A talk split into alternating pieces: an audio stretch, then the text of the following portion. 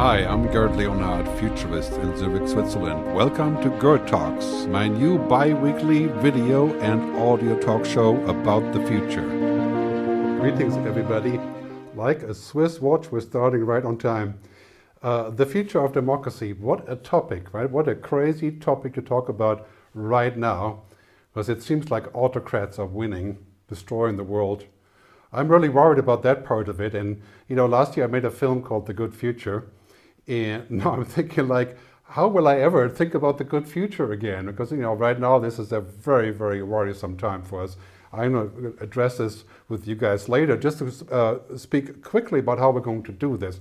So first there is a, a presentation, which is unavoidable in my case, I suppose. Um, I'll try to keep it as short as possible, as usual. And then we're going to take questions from the audience, and we're not going to do that with audio and video because that has proven actually take very long and it's not really that entertaining for people. So we're going to use a chat and comments. And today, for the first time, we're going to try Twitter as well. So if you are on Twitter, we're going to connect to the Twitter feed here. And that is a feed called Gerd, uh, Ask Gerd. You can see it right here. And on this Twitter feed, you can just use the hashtag Ask Gerd and ask any question you want. And I'll see it here and hopefully we'll get to that as well. Okay, and otherwise it's on YouTube and LinkedIn. Please make sure you're logged in so we can see who you are when you're asking questions. Very common problem that we can't identify people. Right? So, democracy, broken or not? Does it have a future or not? Right? I mean, I lived in America for 17 years and I still have very strong ties there. My son lives there. Um, and I'm wondering, is, is this an American problem, democracy breaking, or is it a global problem? And I live in Switzerland, which is allegedly one of the most democratic places in the world, with our uh, the way that we use democracy here, that we vote directly for things. I'll talk more about that, what that means, and how it all comes together a little bit later.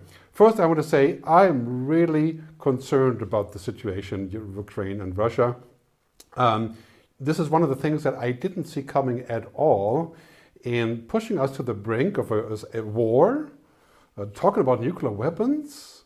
I mean, this is a crazy situation. So we're not going to spend much time talking about this today because it's really more about democracy rather than the war. Suffice to say one thing, uh, I, maybe this is the end of what people have called the peace dividend.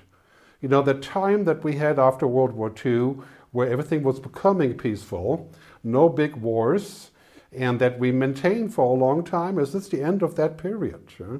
There's been a, a great uh, piece by Ian Bremmer, uh, the Eurasia guy, uh, on YouTube talking about the peace dividend. You should take a look. I think this really makes me think about a different kind of context coming up. Right? So first, I want to give some context about what is coming. And you know, when I was researching democracy and freedom, you know, everywhere I was looking, the Statue of Liberty came up, and and that reminds me of this you know, freedom, liberty, democracy, that, that used to be very strongly associated with America.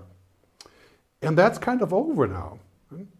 I mean, now we associate America with um, partisanship, right? Polarization. It's a very sad moment many of you Americans eh, on this stream, you know, we should have a debate about this later, how we can tackle this. But here's a couple of facts about where this is going. The news report here from A freedom House, it says basically that uh, authoritarian rulers is challenging democracy. Countries that suffer democratic uh, declines have outnumbers those that have improved. I'm going to show you a couple of stats so you can actually see them, right? And, uh, take myself out here for a second, right? So basically a shifting international balance, uh, less really free countries, partly free about the same, not free increased, right?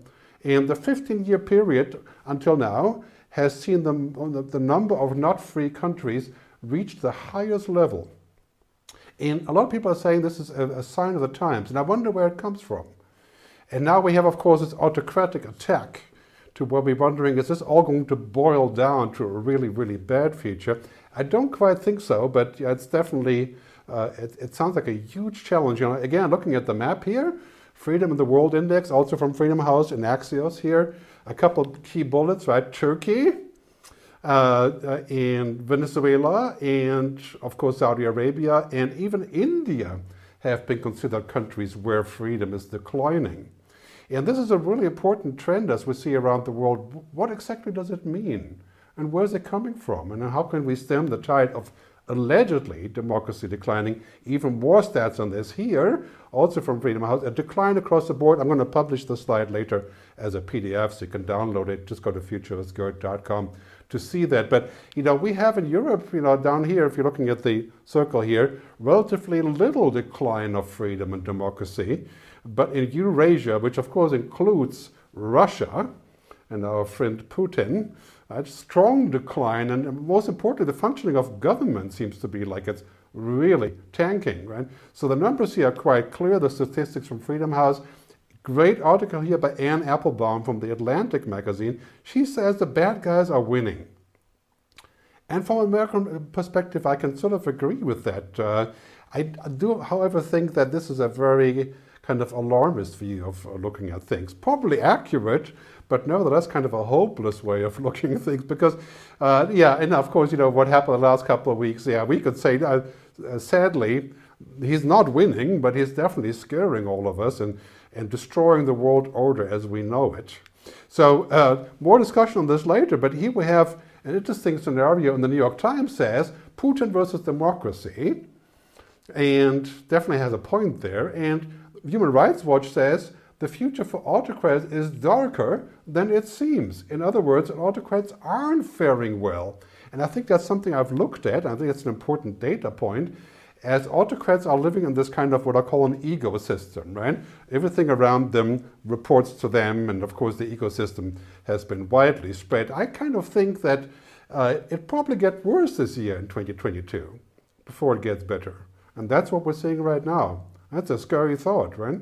And then, of course, after that, maybe this is the final manifestation of this sort of ancient ego system.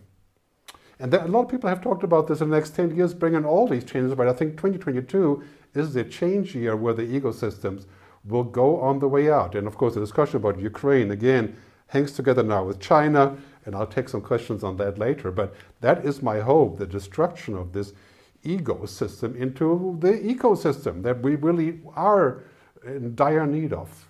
I mean, if we don't collaborate, if we don't hyper collaborate in the future, the future is going to look not so bright. And Pew Research actually said at the same time that the other report came out that 74% of people in these countries, authoritarian ruled countries, had no confidence in their autocratic leaders. I think that is true for Turkey. It is true for Brazil. Right? Of course, it's true for America. The last president not the next president, I hope, and many other countries. So there is sort of a, a light at the end of the tunnel here when we're looking at this. And I really think the deepest challenge of democracy is currently in the US. And this is a functional issue. And I think it's, it's been cooking for a long time, but now it's really heating up. And a lot of worries have come from that as well, and a huge debate about what can be done. Just a couple of quotes here from something I read just two days ago from the FT, The Strange Death of American Democracy by Martin Wolf, a brilliant analyst. Look at these numbers, right? Uh, this is US research showing that 56% of Americans think that democracy is under attack, 37% feel it's being tested. The elections do not reflect the will of the people. 52% of Americans think that, at least according to this research. And here's the worst one, right? A country divided and despondent by a political party. Of course, you know, that is not new for America, but it's very extreme now that people think that they're going the wrong direction if they are Republicans and the somewhat wrong direction if you're a Democrat. It seems all kind of really a difficult point in time. And of course, January 6th and the whole debate about that, I mean, can you just imagine uh, it doesn't strike one as a country of leading democracy, but yeah, very, very tough challenge. I'm not down in America here by any means, and willing to take questions about this, of course, later. I'm wondering is the spirit of democracy, democracy the, the big American ideal of democracy, is that under siege? Because that was the main thing about America freedom, liberty, democracy, progress, uh, future looking. And now, what do we see now? And, and I, I, think this may be fusing us together again now, this war that's happening. But CNN has a great report about this. 72% of Americans say that the US used to be a good model for democracy, but it no longer is. That's got to be fixed. And people like Larry Lessig, you, you, may remember him from the Creative Commons, he talks a lot about that in his talks. I would definitely recommend you take a look at what Larry is saying. I think he works at Harvard, at, at um, Berkman Center now, and he gives great speeches about this. But he is a guy, uh, the guy who runs Edelman, I think his name is actually Edelman, and he talks about the trust research right, that has happened, the trust report, and what is happening is pretty uh, uh, discomforting comments that he has. So I'm going to bring this guy in. The trust barometer this year cl- shows clearly the uh, decline of democracies. And there's not a single one that has um, more than 50% of the population believing that they'll be better off in five years. And also, not a single one that is trusted by its population. Uh, contrast that to single party states, uh, whether monarchies or um, China, and you see that the world falls into two parts autocracies and democracies. And democracies are deeply underperforming. Yeah, so I wonder about this, right? Is that true? Are democracies deeply underperforming? I think that's actually not quite true. It's true for America. Tr- clearly, and that is a major issue for the rest of the world, of course. Is it true for Germany? No. Is it true for France? I don't think so. It may be true for Brazil, uh, but that's going to change this year, I'm sure. But this, this is a very, very big statement. I don't think autocracies beat democracies, and definitely not in the long run. So I wonder about the trust study and what we can take from it. But, you know, a great clipping here from Foreign Affairs, okay, uh, called The Democratic, The Coming Democratic Revival. And this was from Madeleine Albright, the former Secretary of State under Obama, I believe, right? And she said that we're going to see actually a, a fight against authoritarianism, auto, authoritarianism. Right? And in many cases, she says autocrats have been failing to deliver. That is certainly true again for Turkey, for Brazil, for the US, uh, and for many other places. And she says democracy is not a dying cause. In fact, it's poised for a comeback. I think that's something that gives me hope when we think about democracy and where we're going with this. And uh, definitely a key point. Here's another interesting stat from 2020 World Population Report. Of course, kind of not, you know, not really recent, but this is a recent study I have. So the 10 most democratic nations in the world, and, and you can take a look at this list. Right? So what in the world is going on here, right? The Nordic countries, Ireland, Canada, Switzerland, New Zealand, right? the Kiwiland. What do they have on us, right? I mean, I live in Switzerland, so I'm one of those. I'm very happy about that. This is one of the key points I have in the discussion. What is happening in those countries as opposed to the US?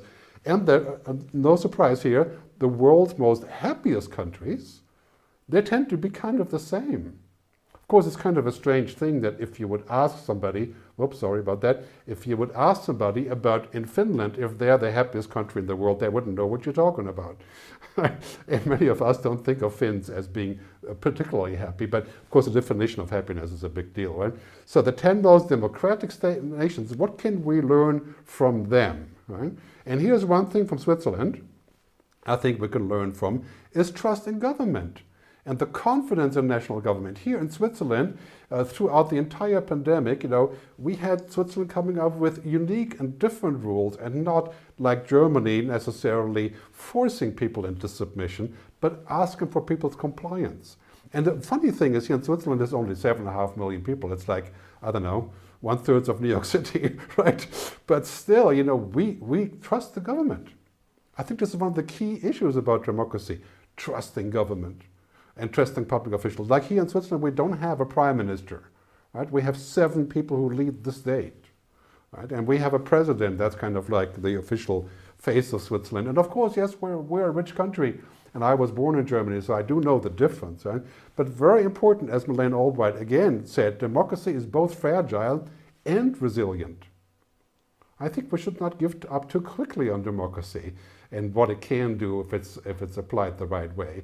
And again, like I said earlier, this this perception of the future. You know, I keep saying in many of my speeches, um, you know, the, as you look at the future, so you act, and as you act, so you become. We should look at the future as, as being hopeful, right? Because this is also the important thing, as I said earlier, trust, right? How, do you trust your government? I can say wholeheartedly here in Switzerland, I do. In Germany, I, I think I now do. Right?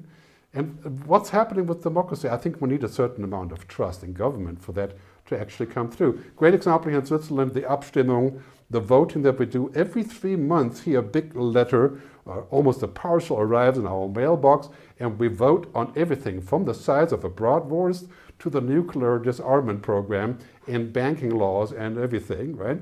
And everybody does it. And how much time does it take? Well, every three or four months, yeah, two or three hours.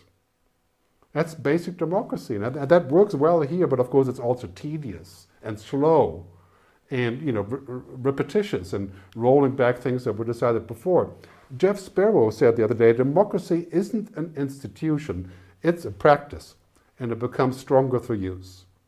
We have to remind ourselves of this. We have to practice democracy. We have to put time and work into democracy. And I think this is one of the key issues as why we're seeing this deflating sense and hopelessness that we can't achieve anything because we're not putting the time in. And that brings me to my favorite topic, uh, the role of social media and technology. And I, just to say before I dive into this, you know, I don't think that technology is to blame for all the demise of democracy and all the issues that we're having, but social media certainly is a very, very big factor. As we're looking into this future, uh, starting with Facebook and other social media companies, you know, we are seeing essentially the analysis by Samir Saran from ORF um, Foundation. He says basically democracies face a new uh, uh adversary, technology. The very technology sometimes undermines the functionality of democracy. That's certainly been an accomplishment by Facebook because that's the public sphere, right? A company of 3 billion. And what happens there, right? 30%, 40% actually of people around the world get their news from Facebook. But of course, it isn't news, right? It is an algorithm. And this is what happens there, right? Regurgitating information. I think this is a great recipe for the demise of democracy if we're just going to have algorithmic media. And this is why I think it's so ridiculous, for example, in the UK that the BBC is supposed to be unfunded in a few years. What a crazy concept. We need the opposite of that, right? We need more humans in here. Right? This kind of uh, idea of algorithmic media that primarily Facebook and other social media stands for, that isn't working because life isn't algorithmic. And there's no such thing as an algorithmic truth.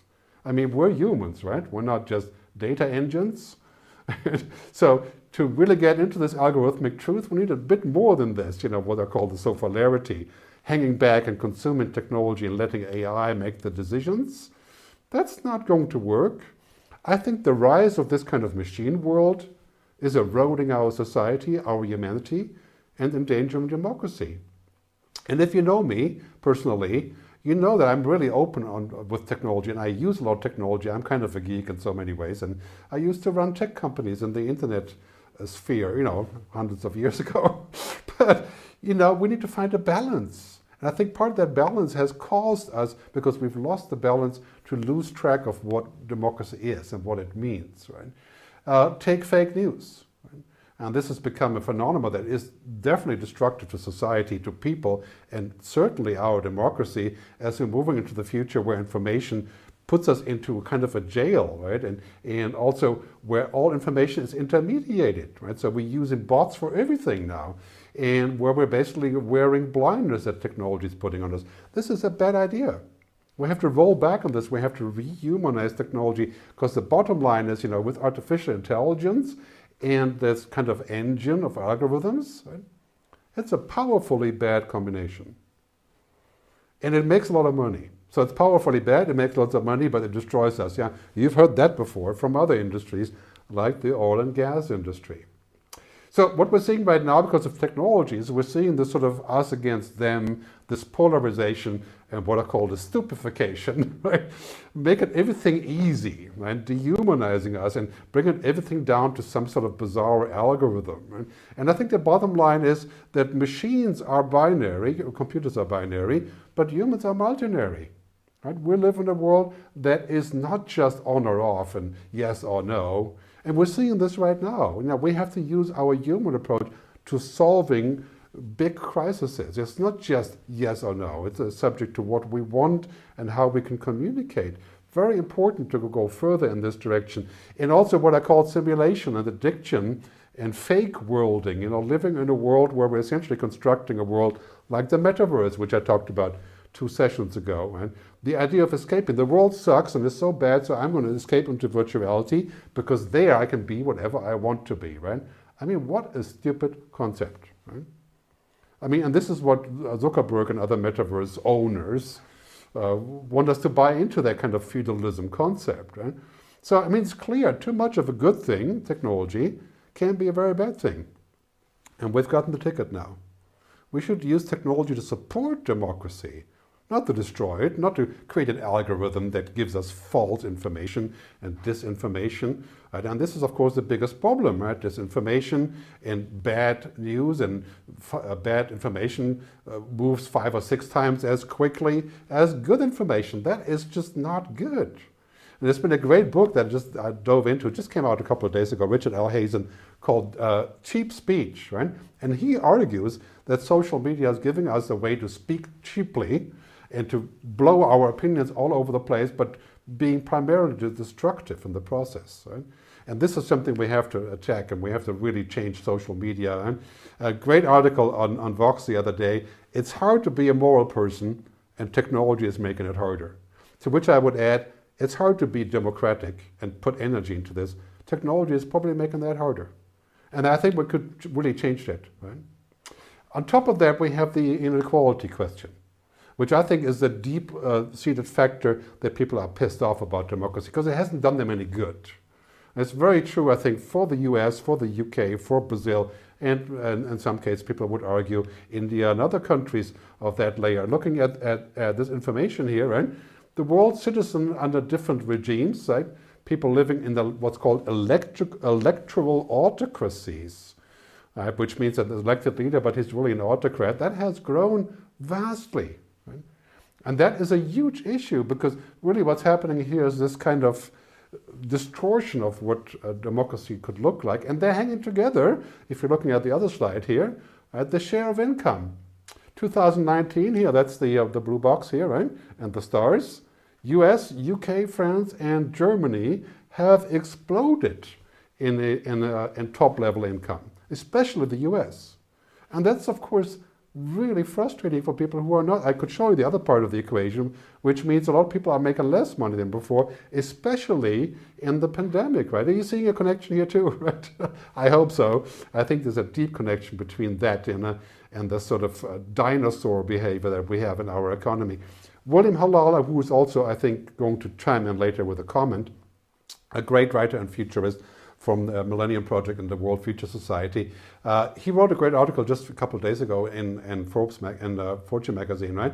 And he says that basically what's happening in 2020 in the pandemic, and this is a fact I've known before, billionaires gained $1 trillion. And largely it was Jeff Bezos, Elon Musk. Right? And there were, uh, what they gained was bigger than the GDP of 139 countries. Right? In, in the last couple of decades, business has moved roughly $50 trillion from the working class to the top 1%. That can't be a workable future scenario, right? If we want people to step up and act democratically. So, to cap it all off, some ideas for action. And I realize I'm very, very early in this conversation about action. Uh, clearly, I'm not going to solve the problems of democracy in a, in a, in a webcast here. But um, first, this is the first real solution to me. There's too much framing and bullshit by clueless algorithms telling us what we are, where we can go, what it all means. Right? We can certainly do that ourselves. Imagine if your entire life was like a Google map and you would just let it run things. Right? This is where we're going to get to. This will definitely not be democracy if we go this direction. So we have to bring the human back in media, in search, right? uh, in uh, official media and public media, right? In everything, we should bring the human back, of course, without necessarily making it less efficient. But sometimes we have to say, well, humans are just less efficient, right? We have to rehumanize. We have to push this button a little bit more often and put the money in there as well, right? We can't always just say it's about efficiency and optimization, the cloud and technology, right? That's the dehumanizing. Put in the human back. That would be a very good start.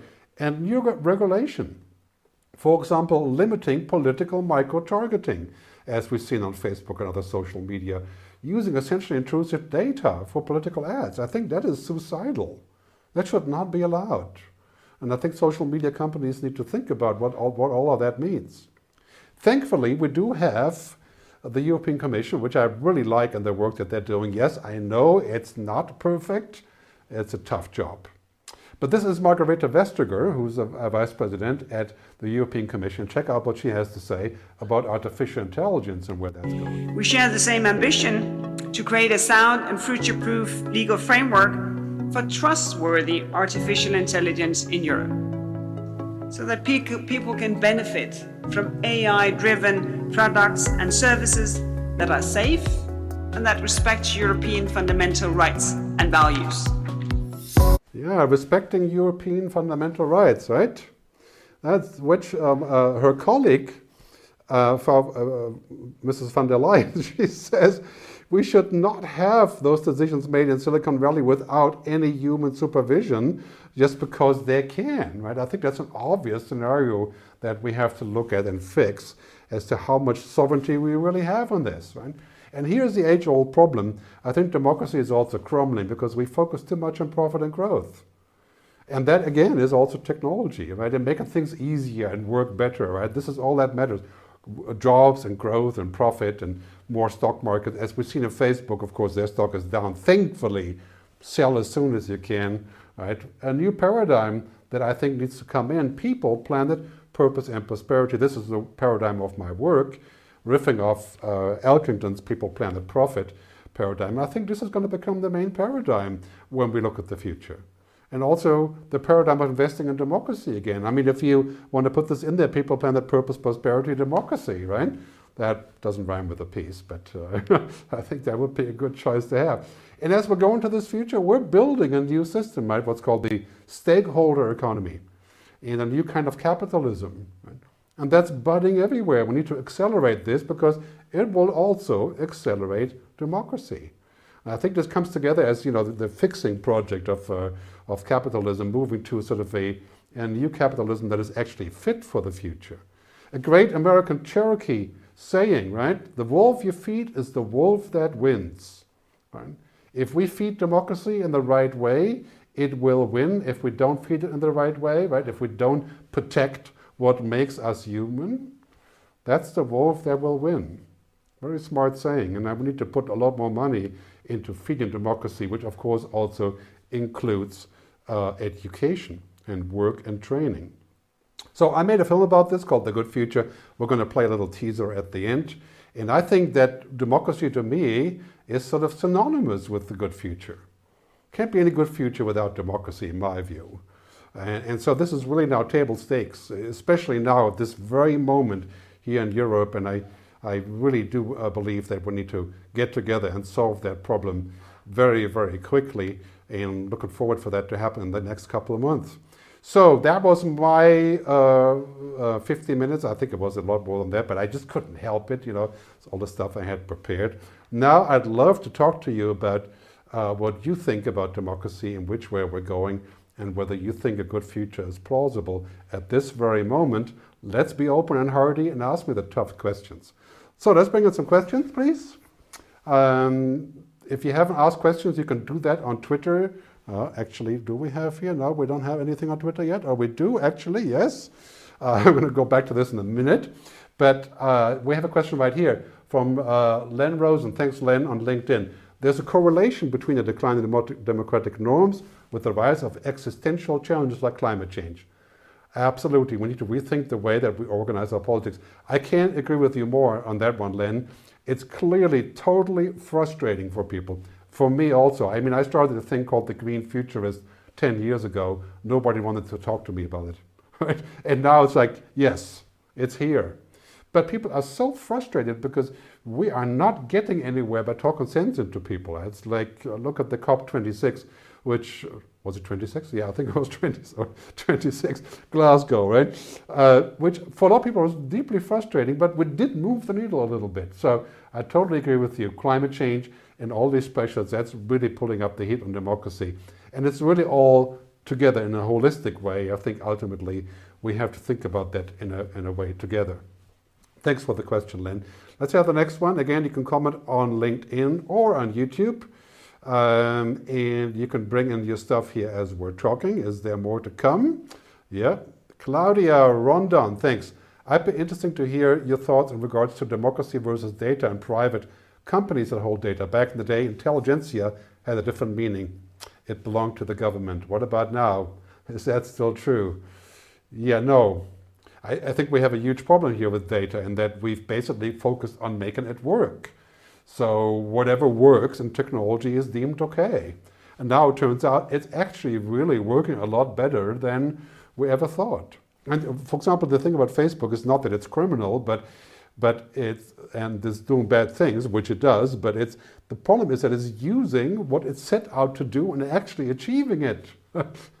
this is the bad thing about Facebook, right? Is that that it goes out to use all the data, and now it has a better engine than the NSA.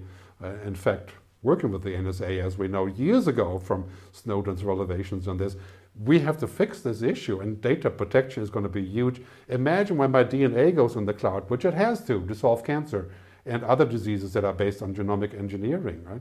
And imagine when we're all hyperconnected in the cloud. In 10 years, 9 billion people working remotely, working in virtuality. So data and data protection is absolutely crucial, and, and so is the privacy that comes with it. Absolutely, and I can't agree with you more on this one. Uh, also, a reason why the faith in democracy has dwindled, because we all kind of feel like, oh, we can't do anything about it. Like, you know, do you have an alternative to using Google? No, it doesn't exist. Well, DuckDuckGo or You.com, which I recently discovered, uh, coming into fruition now. But do we have an alternative for Facebook? I stopped using Facebook. I lost 25% of my traffic on my websites. And so that is definitely a very bad sign. And uh, I think we need to also tackle this. It all flows together into a giant dystopia generator. And if you're talking to millennials and kids between, say, you know, 15 and 35, right, you're hearing a lot of despondency. The future is not going to be good, especially now, of course, right? And I don't agree. And I, why can't we push that issue forward of designing the future that we want and being more proactive, having more faith in humanity? I know, tough time to talk about faith in humanity, right? But we're not talking just about one humans or, you know, the proportion of badness there. Anyway, Claudia, thanks for the question. And um, let's move on to the next one. We do have some tweets here as well. I want to show you. Uh, Jock codes, it may be inherent in the structure of large nation states. Do we still need concentrated inter intermediation between people in a hyperkinetic world? Make them easily captured? You know, that's a very good question. I, I tend to think that nation states, even large ones, are morphing into more group states. You know, this is my theory of the United States of Europe, which I think is happening right in front of in front of us, especially now in this war we're pulling together. And of course, NATO is pulling together, but you know we have to see what comes out of it. But I think nation states are not really a great ticket for the future. I believe in group states like, like Europe and like African states, and, and that's already all in, in flow. In 10 years, I think we'll have a United States of Europe, and it's, uh, it's pretty clear that is going to be on our agenda, even though it's hard to imagine. Let's go over to Twitter, to Twitter here for a second, okay? Just to take a look here. Will Scholl, uh, listening to, well, well, that's not a question. Thanks for the kind comment, but yeah, I just want to show that my great Twitter feed is actually working. so let's go another live question from here. Um, while we're fishing this out, in the meantime, of course, um, Oh, Jack, no, we don't want Jack again. Jack was already there. Thank you. Let's bring in somebody else. okay, uh, let's see. Is William Halal here? We would love to have him in here. Chris Perry, thanks for your kind comments, Chris, on YouTube, by the way. Appreciate you being here. Kindness has risen its head during the pandemic. Also, many people and companies are expressing kindness.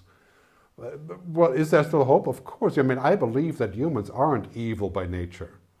Uh, Winston Churchill once said about Americans, you can always trust Americans to do the right thing after they tried everything else. And I think that's very true for humans. Yeah? We can, we can, you can trust us to do the right thing, but we take a lot of different attempts and circumvent, you know, going there quickly. And I think we're learning what that means right now. I believe that people are kind in principle. Read the book Humankind by Rutger Bregman uh, to learn more about this. And the view of humans being evil and everybody like having a potential Putin in, in himself uh, is dystopian. And I think you know, we have to deal with unkind people. That is a reality of our lives. And we can't ignore that. So, my view is that I think, uh, who said it? Gramsci, Antony Gramsci, the great researcher and writer, you know, he said basically we have to have a, a skepticism of the mind and optimism of the heart when we look at future at the future and at humans. We have to be skeptical about things, but we should be an optimist at heart. I think that is really the solution to understanding why there is hope. And I believe this year will be actually turning out very hopeful towards the end of the year when we can finally turn around this bizarre situation that is a total sort of trigger point in so many ways. And and I, I wish you all well in in, uh, in, in stomaching this whole process until that is done. Let's have another question. Okay, and William, are you there? If William Halal is here, yes, there. Okay, so yeah, please bring on the next comment by, by William Halal. And check out this article again on Fortune magazine, okay? Bureaucracy, yeah, huge problem for entrepreneurship and government markets. And the second one is gridlock. Okay. I totally get it, and I'm with you on this one. I, I don't feel the gridlock is quite the same in Europe. And I think the gridlock can be avoided if we are a little bit more open to looking at the world and coming up with solutions that encompass all of us. And fortunately, I do see some very positive development, for example, in Germany, where we had a bit of that gridlock. And also here in Switzerland, where we had a lot of anti vaccine people gridlocking with the government. But it can be resolved with conversation, right? With paying attention to each other. And I think that's a sort of European skill as we, you know, uh, we have been sort of developing this humanist view of the future and of course our social capitalism. It all goes hand in hand. You know, why are the Nordic countries the happiest and the most achieved in democracy? Well, I think because they've solved these issues, or not solved, but tackled them better. Right? And interesting, I would love to hear somebody from the Nordics, you know, if somebody is there to comment on whether that is actually true or not. Uh, so, in the meantime, I want to tell you quickly about my book. Of course, we're going to have a little thing at the end uh, where we're giving away uh, the coupon for a free ebook for Technology versus Humanity. The book is five years old, but it talks very much about democracy. So please hang on until the end to, to get the coupon. Let's bring the question back in here from Robert. So we are now canceling the Russians. Should we cancel and freeze all sociopathic governments and demand citizen assemblies to have a seat on the table? You know, I think that's a very difficult question. You know, we are, uh, we are, we are sanctioning and canceling doing business with extreme parties like we should have and we did do with uh, Nazi World War II. And that is a long story, you know, going back to, uh, uh, you know, beyond the time that most of us can remember. Right? But basically, this is the right thing to do. It's, it's, exerting huge pressure. I think the solution for the conflict, potentially, in my view, may lie with China. And Xi Jinping uh, is under a lot of pressure to address this now, and I, I, see a ticket for him forming there. And yeah, it's it's really it's really really discouraging and disconcerting to see that it had to get to that point to actually unlock the energy around what is happening about this society that we are facing that we always knew was there right? Um, well, we can't cancel or freeze everybody that doesn't agree with us. You know, that, that's a kind of a dangerous uh, assumption. But I think generally speaking, there's something to be said for sanctions, um, and also for for coming together against a uh, an, an, obvious uh, and totally respectless enemy that is destroying another country in, in a willful attack that is completely unjustifiable. So that is really my answer on this question. Let's move to another one and, and, see if we have other interesting questions and which way we're going to address that future here. So, Laurent Marbacher, how would you assess the behaviors and politics of democracies around COVID? How has this affected trust? Well, you know, there, there can't be a black or white answer on this. I think here in Switzerland it has. The COVID response was measured and was carefully tuned with everybody. People trusted the government. In Germany, it was kind of a, a tug of war between the states and politicians. And, and yeah, of course, you could say the performance there was kind of okay, right? But not amazing. The losers really are the autocrats because their response was just detrimental. Again, Brazil, right? Turkey, Hungary, and of course the US until the other government took over. And even then, right? So and we can clearly see that, of course, you can say autocrats are quicker in responding. That doesn't mean we should all have an autocratic government, right?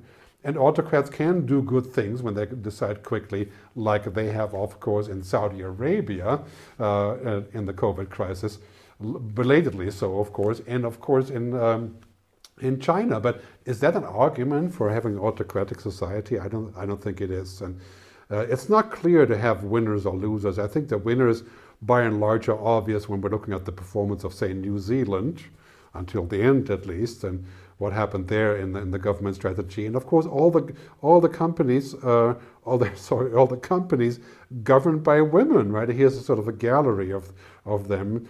I really think that the future is female and diverse and young, and I'm just waiting for a female to take over in the U.S. And you know, it's interesting to see in Germany, for example, we have, of course, a male chancellor, but everybody behind him is female, and of course, the foreign minister is, is a green woman and a young woman. And now, of course, they hired Jennifer Morgan, the CEO of Greenpeace, to be the envoy for climate change. Talking about dramatic change, I think that change is here right? And it's it's being it's being aggregated through everything that's happening. So thanks for the question, Lo. Obviously, a topic I could speak about for a long time. Uh, do we have more questions? I think we're we're winding up to the what's the 45 minutes, right? Um, Stefan Inai, do you see nationally transcending state boundaries? You know, um, that's a good question. I, like I said earlier, I think in Europe it's going to be important that we keep states, just like we have states in the US, but you know, there are kind of boundaries, but not boundaries of that nature. And I think the model of Switzerland and also the US put together could be sort of an interesting model for the future where we have boundaries, we have languages, we have culture. We don't want to do away with all of those. But otherwise, we're collaborating on defense, on security, on social security, on work, on education, on science. Right? We're going to save trillions of euros if we learn how to collaborate better. That's probably also going to happen in, uh, in Africa, as already is on the, uh, on the way with the Union of African States. And yeah, it looks kind of optimistic, right? Next 20 years will bring all that change in an exponentially fast way. And I personally think we're heading to a world that will have a quasi world government, parenthesis, uh, in 20 years.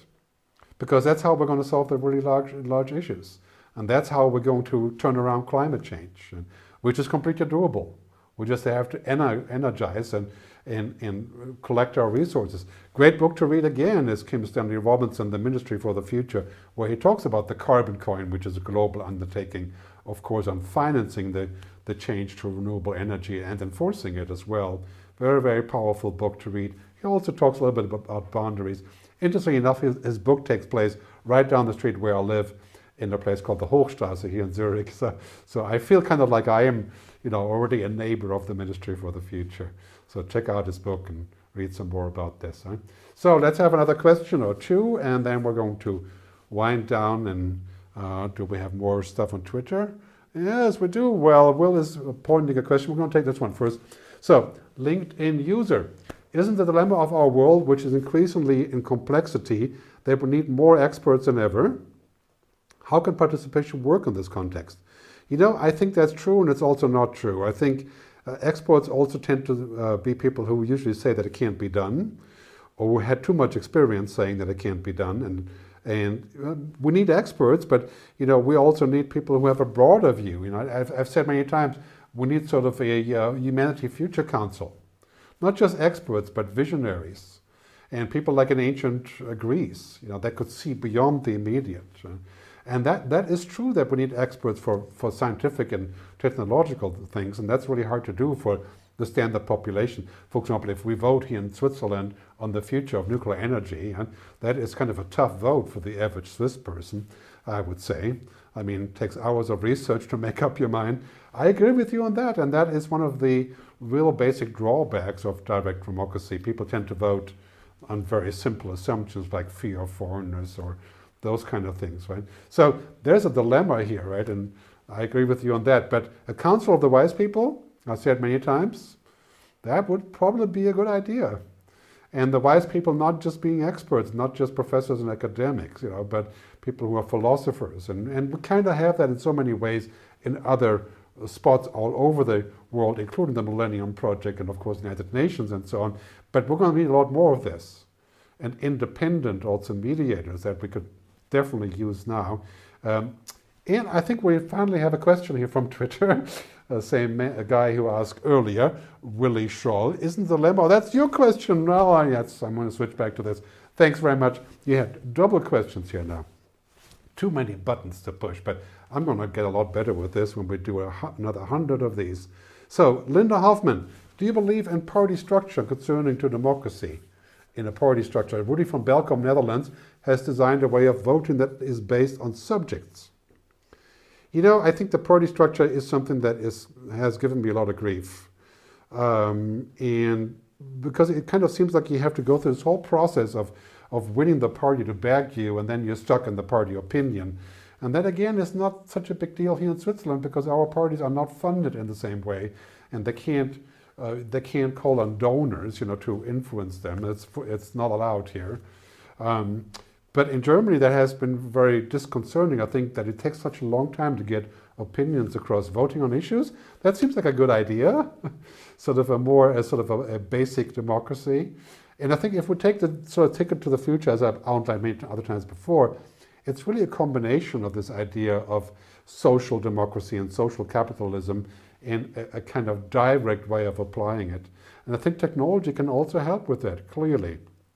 So yeah, it's something I, I'd like to hear more about Rudy van Belkom uh, from the Netherlands about what exactly this entails. So I want to take another question, and then it's time to tune out and and uh, chew on everything that was said before. So Claudia Fried, uh, great to see you. Do you believe uh, this is a war between agricultural powers in these natural resources versus business. You mean the war of Ukraine and Russia? You know, I, th- I think that has been a long time in the making. And I really believe, of course, that you know the danger of Putin is just now coming to full fruition and forefront of our mind. On the other hand, you know, we've had not such a totally clever strategy, I think, as far as NATO expansion is concerned. And there, there are many, many, many different issues why this is cooked up and balled up like this. It's really a, world, a, a war of the mindset. Uh, and the world order is impacted. I mean, I can't believe that the stuff that we're hearing, of course, from Russia about what the world should look like. And yeah, that strikes me as utterly backwards. But at the same time, what did we do to bring this about? And I think we need to really think about what we want here and what we are willing to compromise on and, and what is the common future that we're going towards too. But hey, this is a complicated uh, topic. I'm not going to do a show on Ukraine and, and Russia. I think this is a topic that is changing basically every 12 hours. Right? But in many ways, yes, I think we're moving into society, just to answer your question, Claudia, into society that is going from atoms and, and stuff uh, to bits and visions and ideas. Winston Churchill said, 1948, the empire of the future is the empire of the mind. And now, of course, the mind is technology and it's data, and that is the empire of today. Right? Now, what I would like to see is an empire of humanity, right? backed up by data, as I like to say, awesome humans on top of amazing technology. I think that is also the ticket for the future of democracy. Right? And I really believe that we need to work very hard at finding a future recipe for this and a collaboration and taking all available resources and having more discourses about it. Right?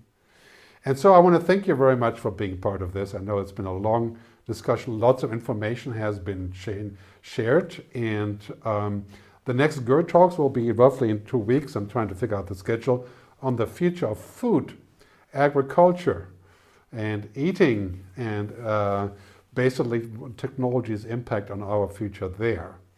Um, now we're going to show you the code for the, for the free book, Technology versus Humanity. You can zip it here with your iPhone. Uh, I think it's limited to 50, the first 50, and you can download the ebook pretty much anywhere around the world. And you're welcome, of course, to buy the ebook regardless, and even buy the printed book and, and the, the podcast version of it, which is now available, of course, at Audible and many other places. So I'd like you to consider subscribing to my newsletter, gerd.digital. Okay, that is basically join another 5,000 people who are getting uh, my email roughly every three to four weeks with the latest links and stuff that I, that I cook up. Don't forget about my film, The Good Future, thegoodfuturefilm.com. I know it seems like an antidote right now when we talk about, yeah, the present doesn't seem very good, but have hope. The future tends to be better than we think, right? Thegoodfuturefilm.com. Thanks very much for tuning in. It's been a great pleasure. Thanks for your comments. If you have any more questions, just send them to me. Don't forget, go to gerdtalks.com. That is where you're going to find out. That's my new microsite uh, showing the, late, the next show and also resources to the current show, including my slides and the video and everything else. So thanks very much. We're going to play a short trailer from the film The Good Future. Thanks for tuning in and live long and prosper and keep up the hope. Every two weeks, I'll have a new show for you, audio and video, on what the future holds, what's important today, and how we're going to design what I call the good future. Visit gerdtalks.com for more details, schedules, and updates, and I hope to see you on the show.